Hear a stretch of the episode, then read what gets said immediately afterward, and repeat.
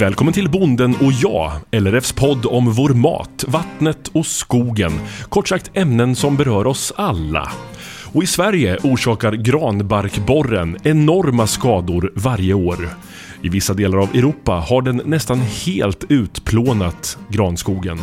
Jonas Edlund funderar. Det borde ju bli kortsiktigt för Norden så borde ju, om vi har mycket granskog kvar så borde ju grantimmerpriserna gå upp ytterligare.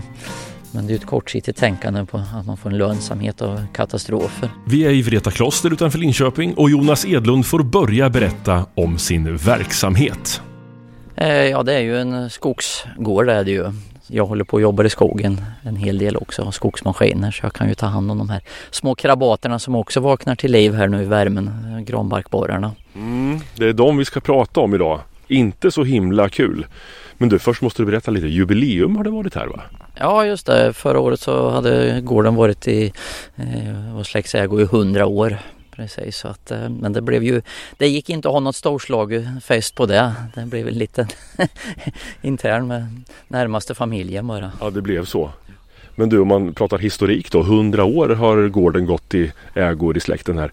Fanns det granbarkborre förr? Ja, det gjorde det ju. Det där är ju intressant. Man säger ju det att nu här på de här sista två åren har vi haft lika mycket granbarkborreangrepp som det har varit 60 år innan. Och det, det blev man ju lite skrämd och den här gården den var ju, det var mycket småtorp och det var, skogen var nerhuggen så när vi tog över det fanns inte mycket skog här och sen far började på 50-talet och driva eh, skogen väldigt aktivt och liksom ja, göra ordning så att säga. Så att, eh, han sa när han började på 50-talet fanns det inte ett enda timmerträd att ta ut på gården. För den var nerhugget det mesta. Eh, och nu är det väl, nu har han ju fått upp det så nu är det väl tre gånger så mycket som när han började. Så han ägnar 75 års tid åt att ja, se till så att det fanns gott om kapital till, till mig nu.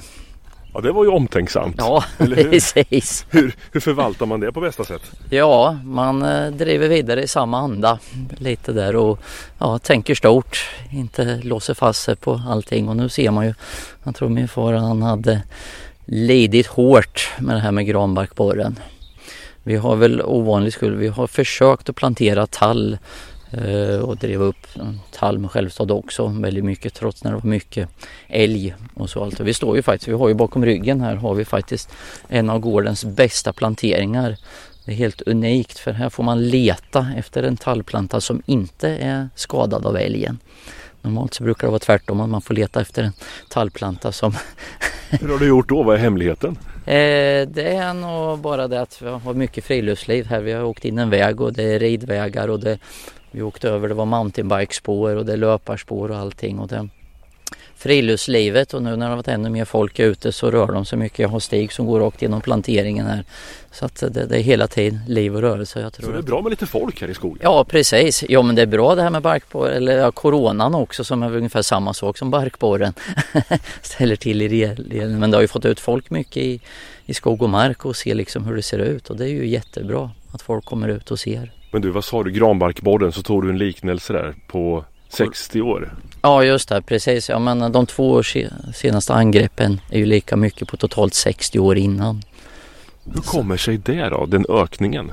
Ja, det där är ju, när man tänker barkborre först så tänker man det är ju naturligt ja, kretslopp lite och sen så kanske blir en del vindfällen och så som eh, eh deras naturliga grogrund. Men nu var det ju egentligen torkan 2018 och grundvattennivåerna som sjönk. Och då får man nog tänka lite större där att det är inte något tillfälligt utan eh, min övertygelse om att det är ju en miljöpåverkan stort globalt. Eh, det är inte något tillfälligt det här utan det.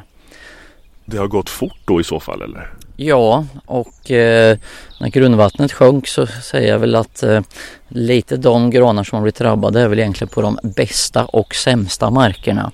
Sämsta markerna är ju där man har planterat gran på tallmark. Eftersom det inte gick någonting annat när det var för, för mycket älg så blev det ju att man planterade gran. Det var det enda man kunde få upp. Men de är ju på torra marker och där finns det ju Granen behöver mycket vatten. Därför torkar de, eh, lider, immunförsvaret nedsatt. Och då blir det ju lätt grogrund för barkborren. Sen har vi de bästa markerna som vi ska gå ner och titta på här. Det är ja, gammal åkerbetesmark som är igenplanterat och det är rörligt grundvatten och jättebra egentligen för att växa men då blir rotsystemet väldigt ytligt på, på granarna och sen så när grundvattennivån sjunker lite då har de inga djupa rötter. Och då... Ja, där är kopplingen till grundvattnet. Ja, precis. Och det kommer vi se här när vi går ner här och eh, ja, normalt så tar de väl kanske lite trötta gamla granar som börjar ja, bli lite röta i och, och så men eh, det här är lite katastrof när de börjar gå på ungskogen. Det är 40-årig granskog som ska växa i, ja, från massaved till timmer. Det är nu kapitalet växer till så man ska få igen 40 års arbete. Mm. Så börjar det bli angripet. Ska vi gå och kolla? Ja. Granbarkborren är en art i insektsordningen skalbaggar som tillhör familjen barkborrar. Den kallas också ibland för åttatandad barkborre. Den har en kroppslängd på 4,5 till 5,5 mm och färgen är mörkbrun. På varje täckvinges bakre del finns en urgröpning som kantats av fyra stycken så kallade tänder. Och i Sverige är granbarkborren allmänt förekommande i hela landet. Nu går vi in i skogen här. Det var inga djur på markerna. Jo, där kom det ju ett! Det, det är lite nötkreatur som jag har um Eh, för att hålla lite betesmark uppe. Vi har, har ena dottern um, driver hästverksamhet på gården. Men det där var en ko va? Ja det där var en ko men sen behöver det ju förbetas och efterbetas på hästbetena och lite sådär så då har vi lite nötkreatur. Har du fällt här för någonting? Är det lite sly eller? Ja det vi har eh, eh, gallrat lite kanten här och gjort en körväg ner för att kunna komma åt de här granbarkborrarna här nere. Då lägger man ju riset i vägen så att det inte ska bli sönderkört här. Så här har du stora maskiner som kör för det är ju rejäla pinnar som ligger över vägen här då. Ja. Vad har du korna till mer än att de ska beta av då? Äh, det är lite, slakta lite för husbehov också. För eget kött. Så, att det, så ingen det... produktion på dem utåt sett? Nej, det är inte så många så att det...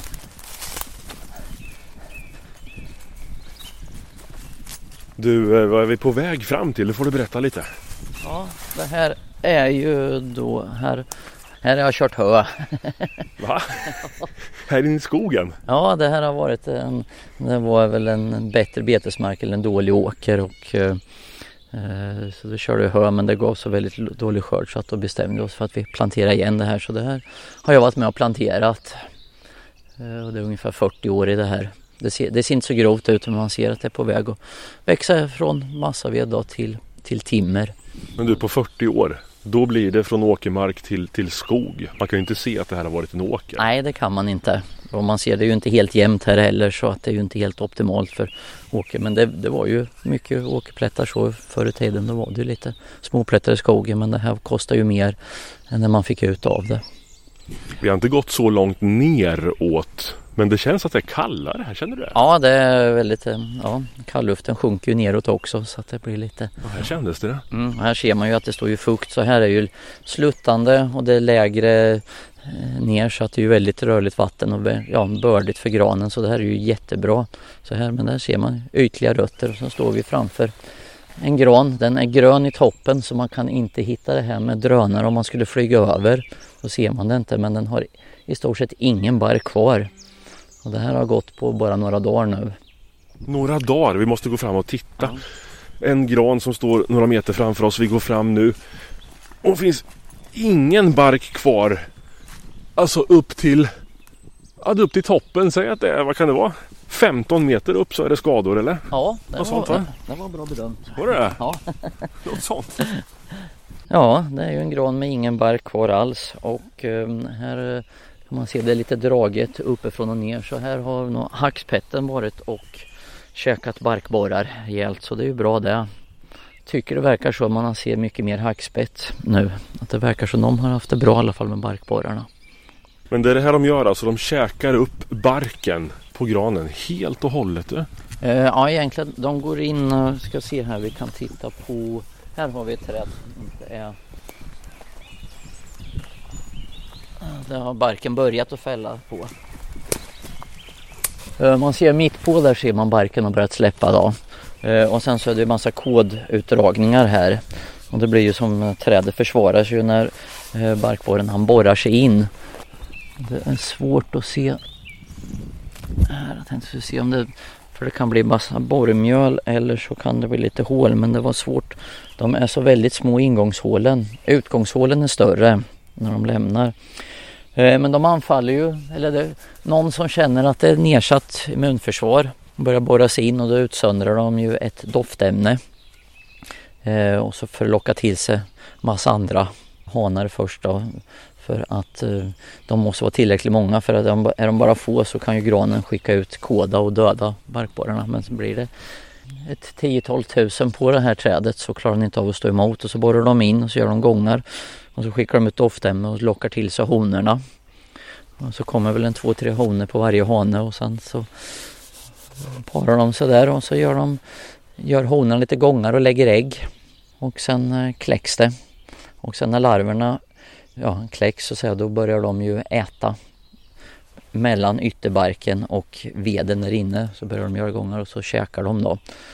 Och då tar de ju bort all, så att säga, det här transportsystemet som finns för, för näring och vatten och alltihop som behövs för trädet. Så att det finns liksom inget hopp för det här trädet? Nej, det här, det här är kört. Eh, sen är det ju frågan, sen säger man ju ofta att de sitter ju inte bara de... Är det här trädet inte någon bark kvar? Den är ju... Den, det där trädet kan vi lämna som ett evighetsträd. Det, det, är dött för där finns inga baggar kvar som gör någon skada. Men vi ser ju på den där granen. Han blöder ju något kopiöst. Ja det är det man ser, de här vita strecken. Ja det är ju kodutfällning och det är ju Ja, den där stortjuter kan vi säga. För det är, inga små koddrag, det är mycket. Så den är nog precis fullpreppad med baggar där. Men vad sorgligt ändå, eller hur? Ja. Så att det där är... För den som aldrig har varit i skogen och sett det här så kan vi väl likna det vid att det ser ut som stearin som liksom kommer ut. Ja. Ett ljus som skulle stå upp som bara blöder. Ja. Eller stortjuter. Ja, det är ju och det är rejält. Det där var väldigt mycket. Det är illa. Och det här är ju nu solen på väg fram så det kommer ju bli sol på de här större delen av dagen också och det gör ju också att de blir väldigt utsatta för solljuset. Och då blir de lite mer, ännu mer nedsatta immunförsvar. Men du, där vi står nu, där är det många granar runt om oss ja. överallt här. Ja. Hur lång tid tar det innan det sprider sig? Alltså nu är de i det trädet som stortjuter. Ja, ja nej men eh, säg, jag säger att det är ungefär 10 potens så att eh, ja, ett träd så smittar det väl, om det inte blåser så tar de ju närmaste träden och försöker på och då har vi ju ja, 10 träd till och det här tar ju, normalt säger man väl att en cykel är ungefär sju veckor innan de svärmar nästa gång. Men nu är det lite kallare så att eh, nu tar det tio veckor så jag tror här veckan innan midsommar då kommer den stora andra svärmningen tror jag i år. Uh, ja, här har vi ju ett träd till. Ja titta det är inte ett barr på det då. Nej, så det har stått och dött här. Det blev väl angripet i höstas och inte klarat av det i hösten här. Så att det är frågan hur många träd men här måste man ju vara nu har jag fördelar som jag har egna skogsmaskiner och sen så har jag andra som hjälper mig också. Så att det kommer en kille här och tar ner dem till den som angripna här väl ja, ja, vad gör man? Du hade ju gjort en väg för att komma åt granbarkborren sa du. Hur går kampen till? Ja, det här är de här som inte har någon bark kvar de, de lämnar man för det finns inga de kan skapa biologisk mångfald till andra djur också. Sen kommer väl kanske förhoppningsvis en del av barkborrens fiender också och eh, eh, ja, växer till sig bakom barken här också och kan käka upp barkborren. Det är ju det. Risken är att man överarbetar, att man tar ut de träden som redan är körda som inte är någon mer grogrund för barkborrarna. Men rensar man rent så tar man ju bort eh, bevarandestatus för de eh, insekterna som äter barkborrarna också. Så man ska ju veta vad man gör lite. Men, men det enda är att ta ner här? Ja, och då ska man ju noggrant här, nu kommer när de kommer med maskin så kommer jag gå och titta noggrant och då ser man ju när de borrar sig in tillräckligt många då blir det, ja, det blir som fint sågspån. Brun, man kan nästan dofta det ibland om det tillräckligt så blir det runt trädet ja, brun hög med sågspån fint. Är det tillräckligt många kan man ju se att det nästan småregnar lite fint borrmjöl. Eh, men då är det ju där man ska ta dem då när de är på väg att borra in och sen så gäller det att barken sitter kvar. För eh, tar man bort barken då flyger de ut igen och ger sig på nytt och det gäller ju att få bort dem och sen ut till industri innan de de nya larverna har krypit ut ur trädet. Så det går att ta hand om det eh, timret i alla fall? Ja, det här Fast det här är ju så smått så det här blir väl Ja det här blir bara papper egentligen då. Men man ser ju redan här om kanske fem år då hade det blivit en timmerstock av det här. Eh, så att det är mycket kapital som försvinner här. Jag läser i rapporten Skogsskador i Sverige 2020 som har sammanställts och getts ut av Skogsstyrelsen. Den åttatandade granbarkborren har orsakat stora skador och därmed också kostnader för skogsbruket. Enligt inventeringar framkom att skadorna år 2020 de är de hittills största som någonsin har uppmätts. Den totala volymen skadade träd är enligt den här inventeringen 3,8 miljoner skogskubikmeter i Svealand och 4,1 miljoner skogskubikmeter i Götaland. Av de knappt 8 miljoner skogskubikmeter som har skadats finns närmare 6 miljoner i Västmanland, Uppsala, Stockholm, Södermanland, Östergötland, Kalmar och Blekinge län. Ja, jag känner mig inte så orolig på eh, våran gård här för att eftersom jag har egna maskiner också. Jag har ju en kapacitet och istället om man skulle gå med bara motorsåg och liten vagn bakom traktorn då är det ju ett jättejobb med, ja, med allting annat man ska göra på lantbruket också. Men här har man rejäla maskiner så jag köpte ju lite skogsmaskiner för att köra i min egen skog men eh, det har ju blivit, nu är det tredje året tror jag som jag är inne på bara nästan hjälper andra att köra runt. Eh, med maskinerna då. Och det har ju bara i stort sett varit barkborre här i, till, ja, inne på tredje året nu. För man hör ju talas mycket om i nyhetsrapporteringen att, att barkborren den käkar upp skog för markägare och det innebär stora ekonomiska förluster. Vad säger du om det? Ja, ja det är ju enorma förluster. Eh, det här som vi ser här det är ungefär Ja, det sträcker sig så det är ungefär två fotbollsplaner så det är ett hektar ungefär. Och om det här nu hade varit normal barkborreskog då hade den ju varit väldigt grov eh, och varit mycket timmer. Eh, och tar man ner då skogen då när den är eh, avverkningsmogen jämfört med om man kommer lite för sent och bark, barkborren har gått in eh, och förstört det, då blir det bara energived av det istället. Och enkelt kan man väl säga ja, eh, ungefär 100 000 i eh, lägre netto blir det på den här ytan vi ser då om det hade varit mogen skog. Och sen kostar det ungefär lika mycket att ta ut det så blir det bara energived så blir det i stort sett ingenting kvar.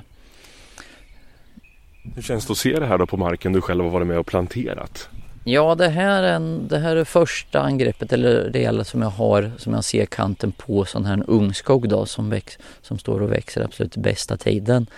Uh, och det gör lite panikkänsla för då vet jag ju att det, det är ju inte ensam men det, det, ser ju ut så här på många ställen.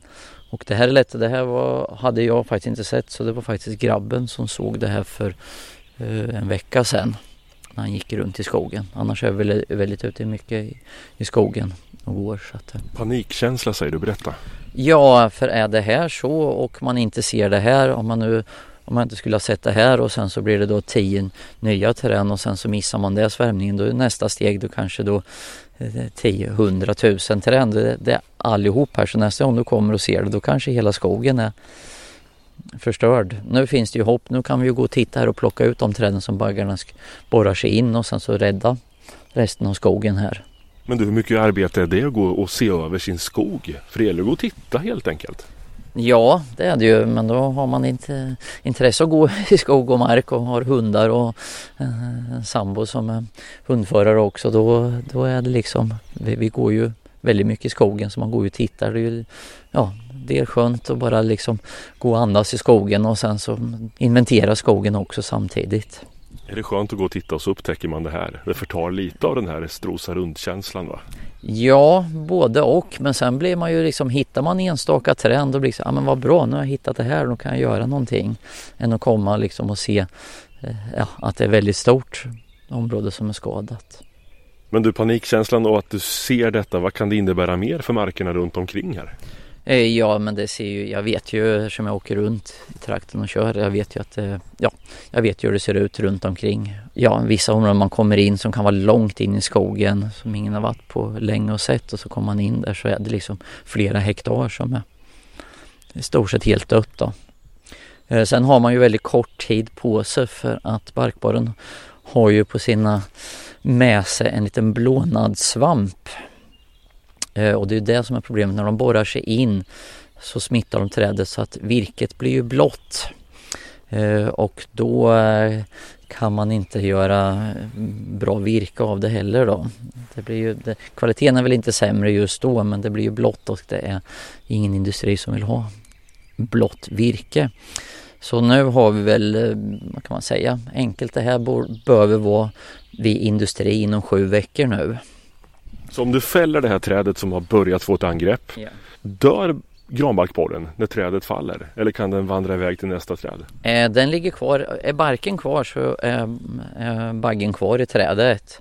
Eh, och så gäller det att vara försiktig när man kör ut och sen så får, får lastbilen och hämta det också innan de här sju veckorna har gått så man får ut ur skogen och till industri och det ser man ju kanske ofta på upplag att det står vattenspridare och sprutar och då när de ska borra sig ut och det är massa vatten då ehm, ja, förhoppningsvis så sköljs de iväg då så att de inte kan flyga. Så det är inget, ingen fara att ha ett smittat träd som ligger här? Eh, nej, inte, det, det, gör det inte om man bara får ut det som sagt var innan de eh, kläcks och borrar sig ut. Jag ser på det här trädet kan vi se massa, här ser vi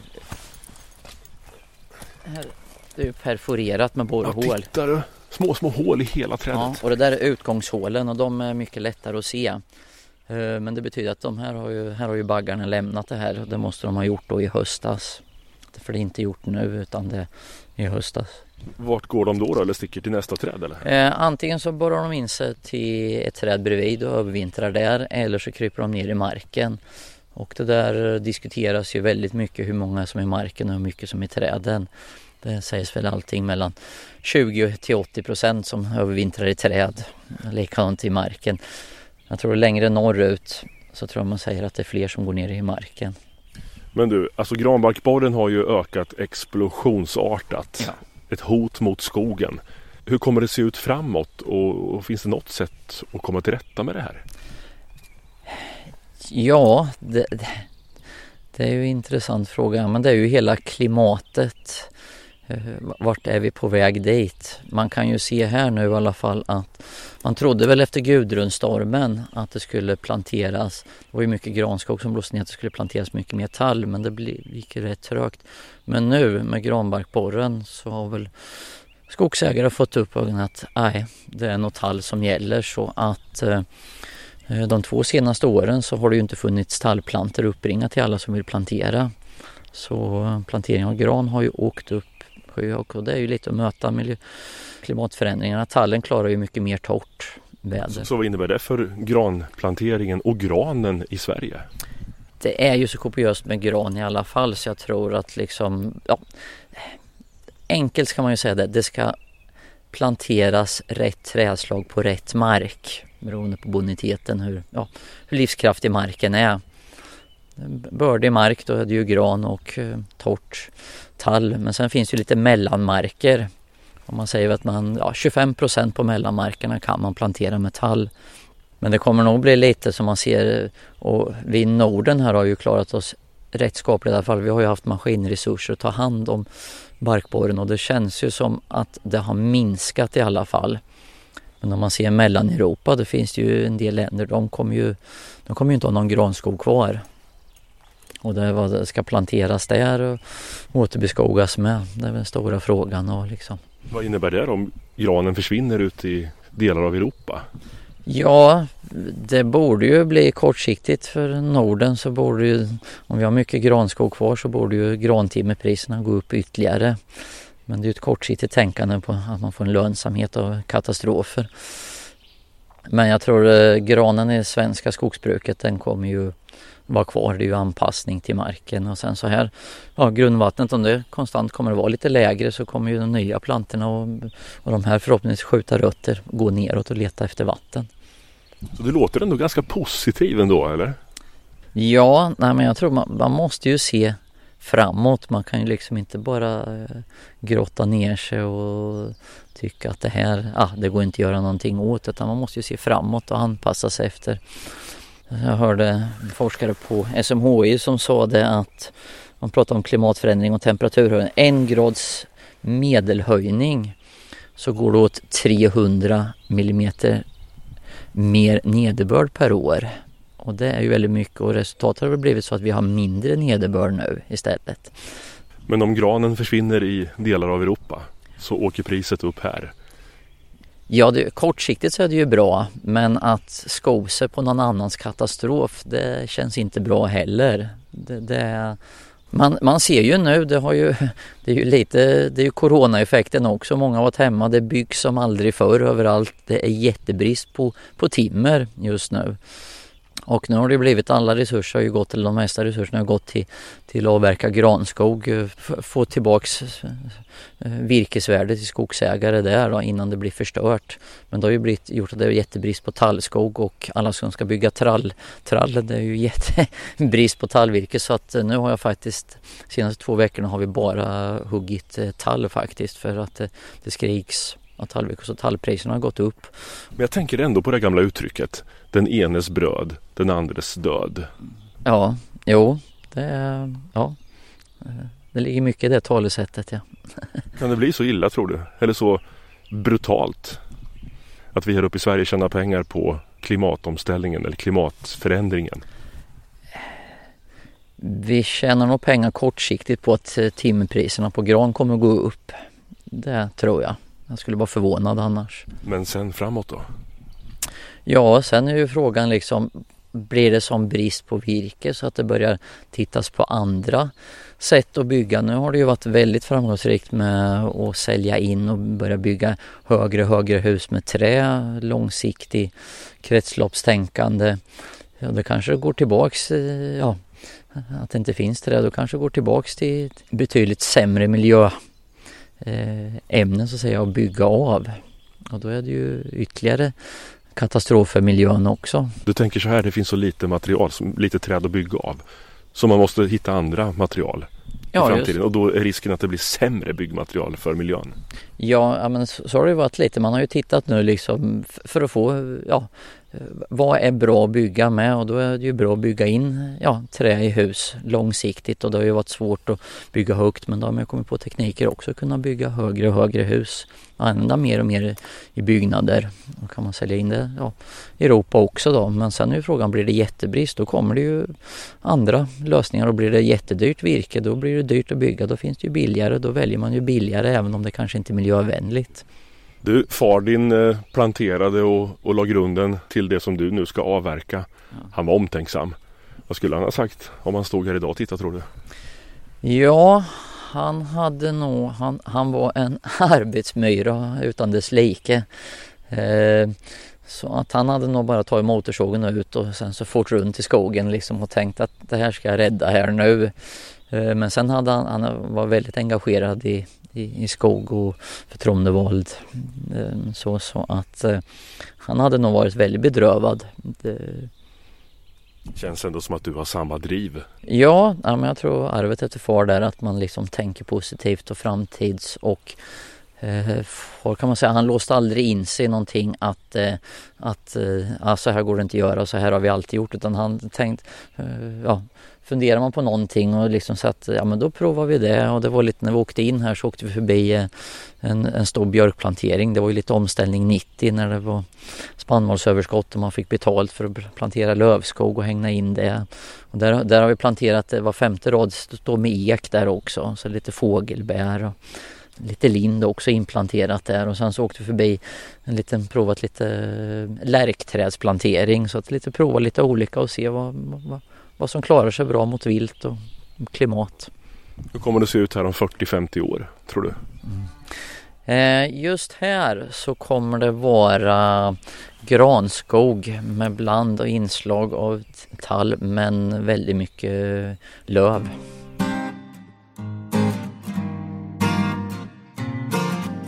Du har lyssnat till Bonden och jag, en poddradioserie från LRF. Och du, det finns massor med fler avsnitt så det är bara att klicka sig vidare och fortsätta lyssna. Jag heter Mattias Lindholm och är programledare och producent för den här serien. Ansvarig utgivare Carl Selling. Jag hoppas att vi hörs snart igen.